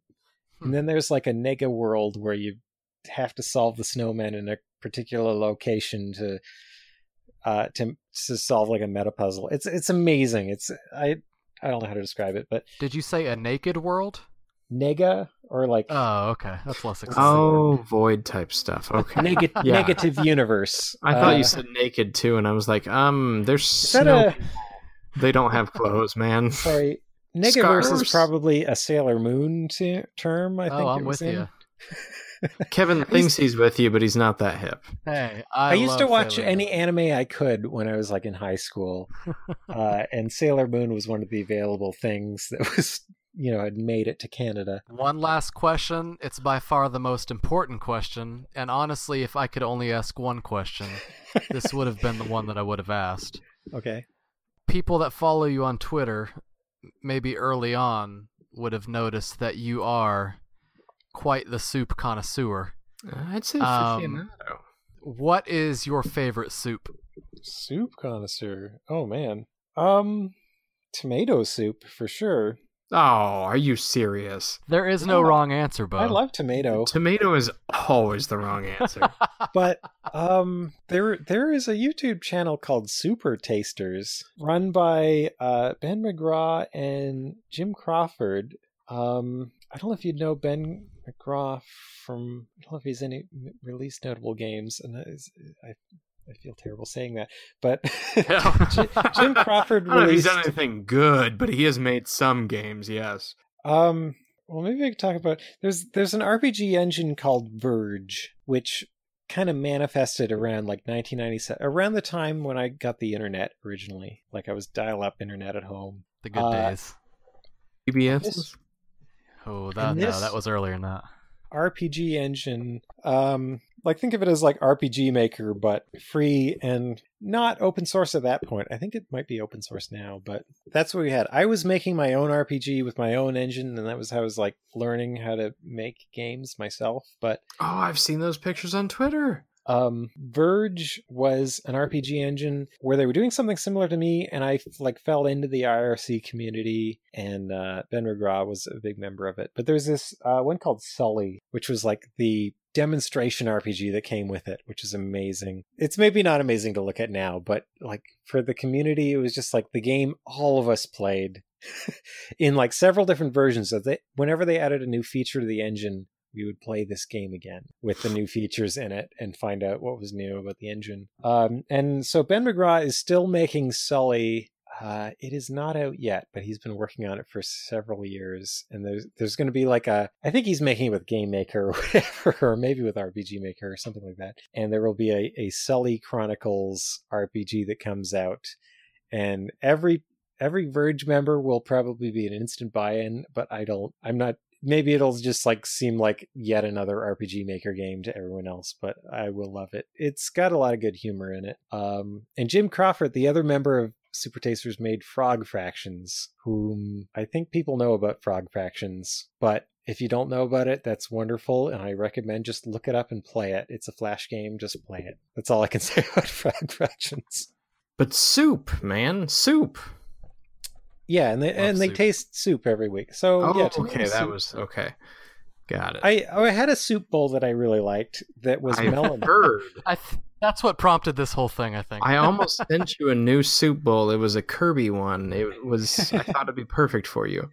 I still haven't found a replacement soup bowl. I would say uh, it was a melamine soup bowl I got for three dollars at like a Korean bootleg shop The best. in, in Toronto. Um, they they just had all these like you know stuff for a dollar or two dollars or three dollars, and they just had this soup bowl with a radish on it. And I was like, this is the right shape. I like this shape of bowl, and I just had soup in it many times, and it was very good. Uh, but then one time I put it in the fridge, and then I was rinsing it in hot water, and it Oh, cracked. no. 'Cause Ah. melamine does not you don't put melamine in the microwave and you don't want to put it in the dishwasher really you want to hand wash it um, but it was just going from cold to hot it cracked and then i had this cracked bowl and my favorite soup bowl was gone Man, that was sad. I remember seeing the tweet and just being like, "This dude has lost something very important to him." it was a dark day. i used it a lot uh, and i yeah i still haven't found a bowl that i like as much as it i have a big bowl but it's not the same shape or size or fun as that radish bowl Well, shoot. Thank you so much for coming on. Um, Yes, thank you. Yeah. Oh it's been like three hours eh yeah, good luck editing it down or and we are going to listen to. I'm sorry, it's it's my favorite. We have to listen to it. It's the Root Zone theme. It's just it's too good, Kevin. Is that okay? Of course it is, Beau. Anything for you. All right. So here's the Root Zone theme from Lizard.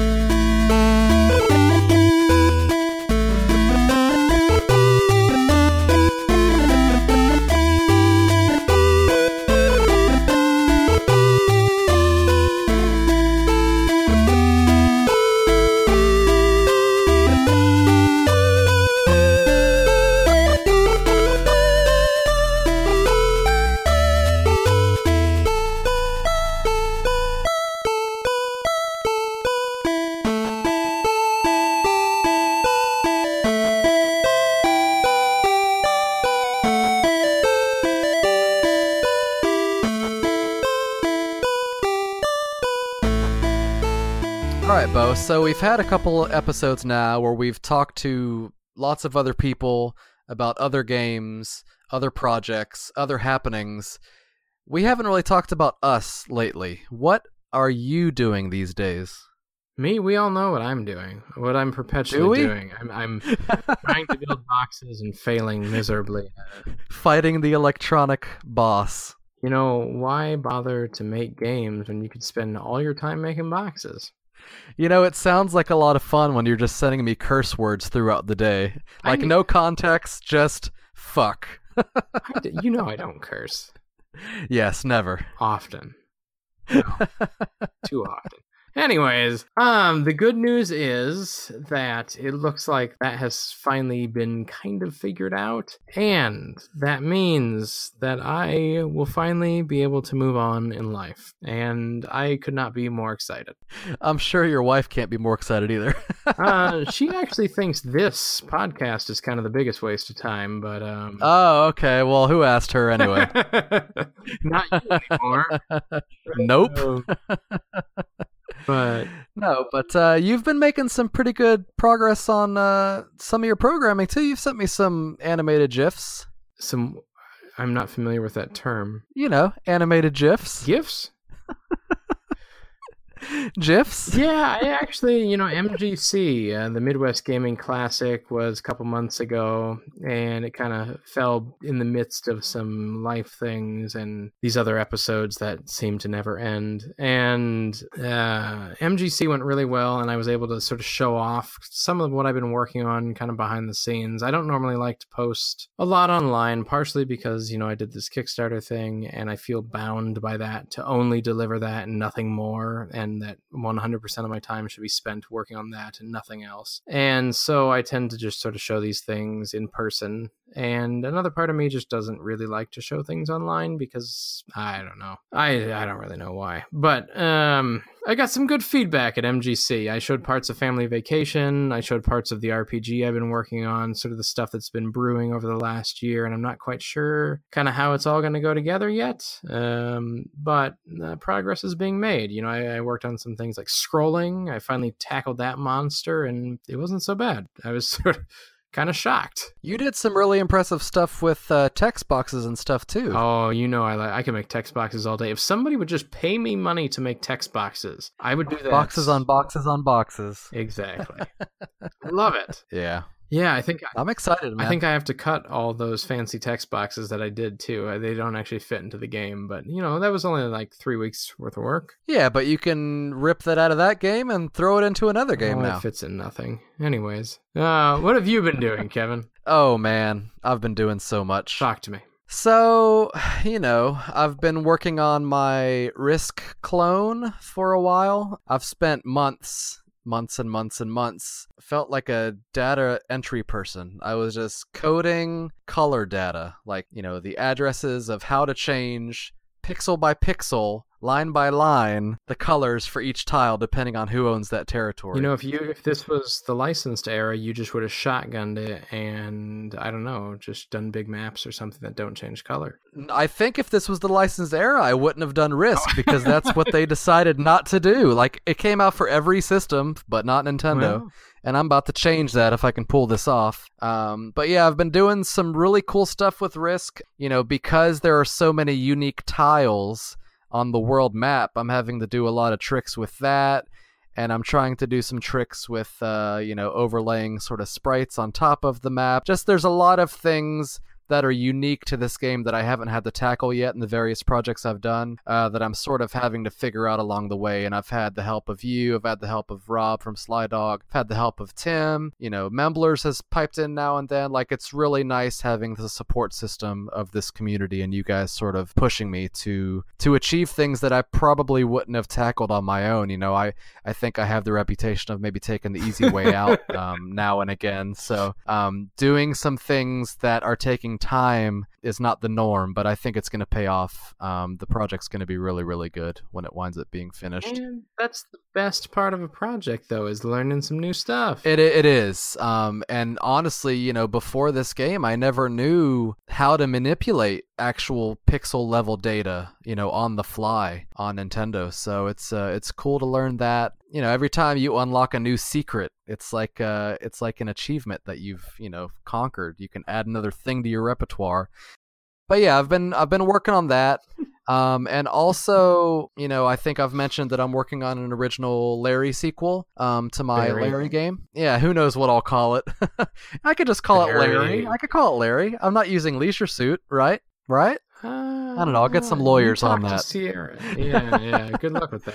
Um, but Zach from Retrotainment, uh, who did the graphics for the Haunted Halloween series, he's been working on the graphics for that game. So um, every month he sends me more, and uh, every month I am inspired more and more. You know, this month he sent me um, some of the final graphics for chapter one and you know every month i look at them and every month i love them but this is the first month that i've really taken the time to sort of download them all and look at them all sort of as a compilation of one world and i'm i'm more excited than ever it's been great sort of seeing that but in addition to all that you know i've been sort of getting back into programming More. yeah, like I've I'm really inspired lately, man. Like I've been taking the time to stream on Twitch, um, which I've never done before. But I really wanted to sort of play through some of these homebrews. So I've been playing uh, Black Box Challenge. I had the opportunity to beta test Candelabra Estoscerro from Slydog, which is like a, a 3D dungeon crawler. And I didn't even know that I was into these types of games um, until I was just browsing Twitch one night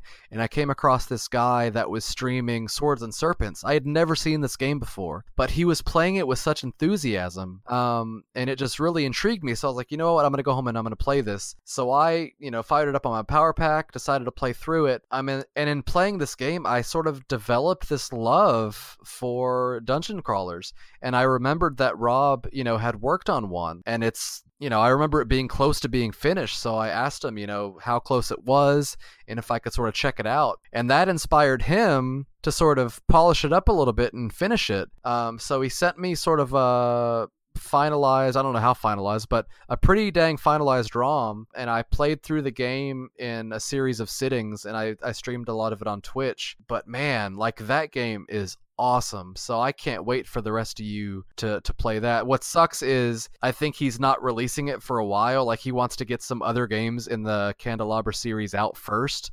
Um, but man, when whenever you finally get the chance to play through this game, I think he did a heck of a job. Yeah, and Rob's masterful vision, you know, you have the Rise of Amandus, you have the Mad Wizard, you have Estoscerro, Candelabra, and then there's like, I don't know, 50 Scarlet other Matron. games. Yeah, he's working on a game for every character in the series, and then like a game for every boss, like every bad guy. Like it's really Yeah. unique the way he's sort of creating this epic world, and you actually learn so much about each individual character.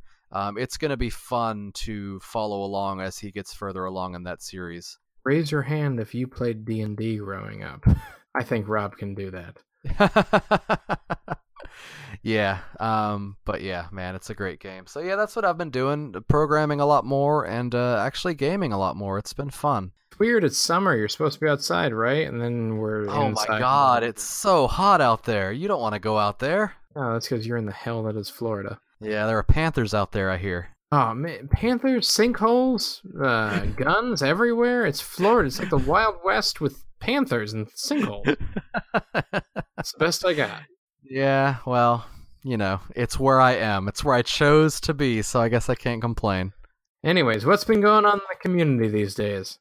I mean, so much. I mean, we've been covering the NESdev competition episodes for so long that, like, we got some catching up to do here, man. So, yeah, you mentioned you went to MGC. That was a good time. Was it a good turnout there?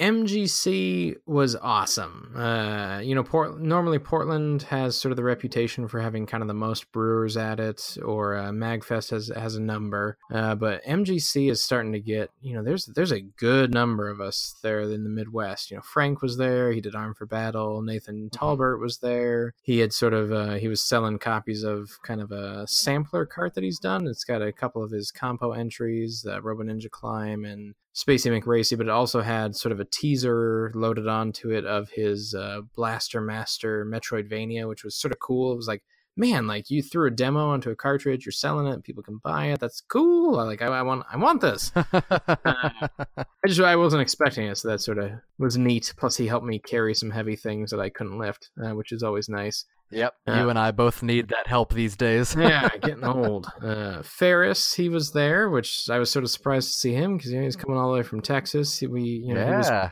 part of our Christmas episode, one of the big homebrew collectors, but always fun to Mm-hmm. talk to. Uh, Kevbot was there with his sort of little arcade cabs. I, th- I say little, but they are physically little, like they're tiny little things.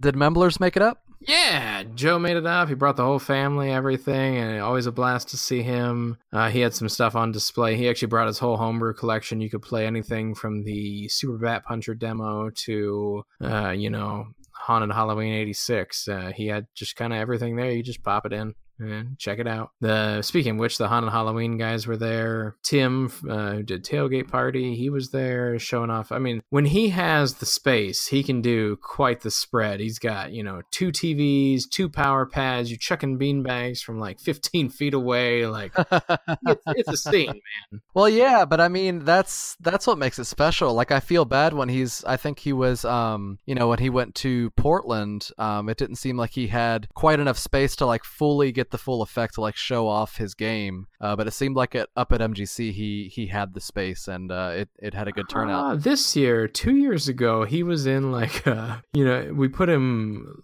uh, widthwise in a hotel room which was like ten feet wide. So you're like your hands like hitting the back wall as you're trying to throw over. it wasn't pretty, but he still won the award for like most creative project uh, from the actual like show people. Uh, but it was in a new That's it was awesome. in a new venue this year, and we had like a giant room. Uh, I'm gonna forget somebody. I always do, but I didn't forget Frank this time, which is great because usually it's him, and I just feel bad every time. Wrecked came out, right? That game that Vectrex was working on that was inspired by a Nintendo Age thread about some Walmart fiasco. It turned into a joke that turned into a game that turned into a Movie. game about a joke. Oh, it turned into a Movie. Yeah, movie. It's got Bob Hoskins in it. no, uh, yeah, this is the second second game. Sorry, I'm still trying to dwell on who I forgot at MGC, but uh, But you, your jokes are so good, though. I I, know, there's- don't know how you're multitasking at this level. solid notes, sir, notes. Um, yeah, Wrecked came out. It's the second game that that Vectrex has done based on kind of I don't want to say inflammatory. The first one was inflammatory. I don't know if this is inflammatory, but like so inflammatory that it was banned from Magfest. Oh yeah, that one was. That was the cornball. Thread. Yeah, the other one. Yeah, that was that was inflammatory in multiple ways. Anyways, uh, Wrecked was just kind of dumb. Some dude just kind of like went off the handle about a stupid situation that really was like, well, duh. But you know, Yeah. Vec with his creative young man's mind, and he's Swiss. Um, kind of made up this whole game and he doesn't like make i mean he's made some simple games in the past. He did kami killer i guess was another one. That wasn't a forum thread. That was like some weird guy he saw give a presentation so he puts a giant version of his head into a game and you shoot it and he shoots you know nice. Communist symbols at you. I don't know. It was it was weird. And then, you know, Cornball got a little more complicated, kind of like a sliding shooter, but Wrecked like has like four different game states. It's got almost dual controller action. He should have put that in, but he didn't. And, you know, it's got platforming. It's it's just got a lot. Like it's sort of surprising. He kind of, you know, really for it being kind of a dumb joke thread, really put a lot of work into it and kind of, you know, he just keeps making better and better games each time. Yeah, and it's interesting almost as a sociological experiment to watch because it seems like the games that he's making about the community sell really well. They do. Like people get very very excited about them. So it's interesting to watch and it's a little I don't know, it's it's it's I have complicated emotions about it because, you know, those of us jealousy, that are Kevin. making these, and you're very right. I mean, when it, when it when you boil down to it, that's exactly what it is, you know. You and I we we put our heart and soul into these like passion projects and then this joke comes up on Nintendo Age and Vec's like, "Hey, I'm to make a game about that." And like he's posting updates and people are getting excited and we're like, "Hey, like what about us?" But it's great. Like hats off to him. Like he has the capability of making something out of that that turns into like an actual good game. Like good for him. Um I'd do it too if I could. Another game that's recently come out was Lucky Penguin. Uh, that's finally made it out. I know that was sort of one that I was kind of supposed to help with, but that kind of fell through. But the game has still seen the light of day and it has now been released. I think copies are being shipped to backer, not backers, because it wasn't a Kickstarter, it was an auction deal online. Copies are being shipped to bidders. And yeah, I think it, it turned out pretty well. Uh, where that was Marcelo and Lucas. They sort of tag team that and yeah, came up with a pretty good game. Yeah, I've talked about it before, and I'm I'm glad that people are, are finally getting a chance to play it because uh, it is a cute little puzzle game. Yeah, cute is definitely a word for it. Um, so this gentleman named Chris, uh, who goes by CPP Chris CPP online, he's released this really cool tool called um, NES Starter Kit, and it's sort of like a quick start guide to make like a, a little Zelda type adventure game if you can program in C.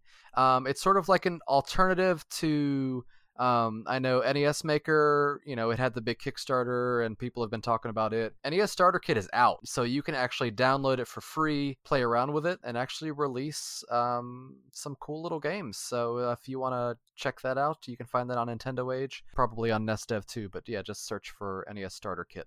Some other big news in the community has been the fact that I think it was back in episode two or three, we played some music that Derek from Gradual Games had been doing for an unnamed project. It is named. He has named it, Dun, but dun, he, has, dun. he has also revealed footage of it in action. So Yeah. Be sure to find his Twitter what who's it page or whatever and look for the game called Trophy. It is kind of a Mega Man esque game and it looks amazing. Yeah, he's been working on that for a long time. Um, Oh and- yes, with him, yes, he has. I mean, but he knows it, and that's why it's literally the name of his company, Gradual Games. He'll gradually get it out, but yeah, you can really tell that he's put some time into this game. Uh, it looks very solid from the gameplay video, so I'm excited to finally check that out. Uh, I think he said it's getting decently close to being. I don't know if it's released or in beta, like some sort of playable version is supposed to be. I think he said this year sometime. Uh, I've learned with Derek that when Derek starts to actually publicly talk about a game, it's pretty much done. Um, or very close. Like within a year, year and a half of being out the door completely. He did that with Owlia, and it was just like, oh man, when is this going to be over? And it was like, oh, it's here already. Wow, that was cool. And last but not least, um, a lot of donations have been rolling in for, from sponsors uh, for the NES Spectrum Marathon that I'm going to be putting on in September. I really want to take the time to thank all of you for doing that. I can't tell you how much it means uh, to have the support of the community behind me. I really want to do your games justice and kind of show them off to the world. You know, doing it from someone who makes them, I think, is going to be sort of special, and giving them away, you know, to put them in people's houses that maybe aren't as exposed to these uh, as the rest of us. Uh, it's going to be nice. So um, we're going to do that in September. I want to say it's September 7th through 9th. Um, so yeah, if you guys want to check that out, I'll be streaming it on Twitch. We're going to be playing games for 50 plus hours uh, to raise money for autism research. That is a lot of hours. It is, man, but it's going to be it's going to be great. I guess I'm not hip to these new things that you kids do, and so I'm. I didn't realize you would be playing for that long. Wow. Well, I mean, we're going to do it in shifts. You know, I'm not Oh. going to be staying awake for that long. That would be ludicrous. Huh. That's good to know. Yeah, you will be able to turn on our Twitch channel and watch gameplay being played for 50 plus hours uh, to raise money. So yeah, check that out. Um, anything else you want to touch on, Beau? Nope. You go ahead with the regulars. Okay. As always, we want to thank you for tuning in. If you have any questions, you can email us at nesassemblyline at gmail.com. Uh, ask us questions. We'll answer them on a future episode. If you want to learn more about Beau or I, or send us any questions or feedback directly, I can be found on Twitter at a ton of glaciers. Beau, of course, can be found at Sole Goose. We're on there pretty regularly, um, and the community is growing every day. It's it's a very special time to be involved in this stuff, and you can always join Nintendo Age uh, if you want to get interested. Uh, if you want to get interested, if you want to learn more about homebrew, get involved, learn to program yourself. There are tutorials. You can do graphics. You can do music. There's room for you in this community if you have the least amount of interest. Um, so come on in. Uh, the water's fine. Um, but as always, we appreciate you. Did I miss anything? Can I just say it's weird to not do a three-hour episode? Can I? Can I? Can I say that? You can, and I wholeheartedly agree. It's nice to uh, Oh, get in and out. That's what she said. Okay, so yeah, we're gonna uh, kind of close this episode with some music from FrankenGraphics. You might know her as the artist extraordinaire from Project Blue, Inherent Smile, Gift of Discernment, a few others that are kind of in the works and around the community. Not to mention the fact that she does amazing level design, like in Project Blue, and yeah, she also does music. What doesn't she do? Yeah, it's not fair, man. These people are too dang talented. This uh, this track was is from her. It can be found on her blog, where she kind of details her experiences of learning to do art, music, programming, you name it, uh, for the NES. Which you know, seeing as how she started just a year or two ago, is kind of inspiring. Uh, it's like, wow, I should have used my time better. But uh, uh, this is uh, kind of a gothic themed track, so here it is, untitled track number three. Thanks, guys. See you next time.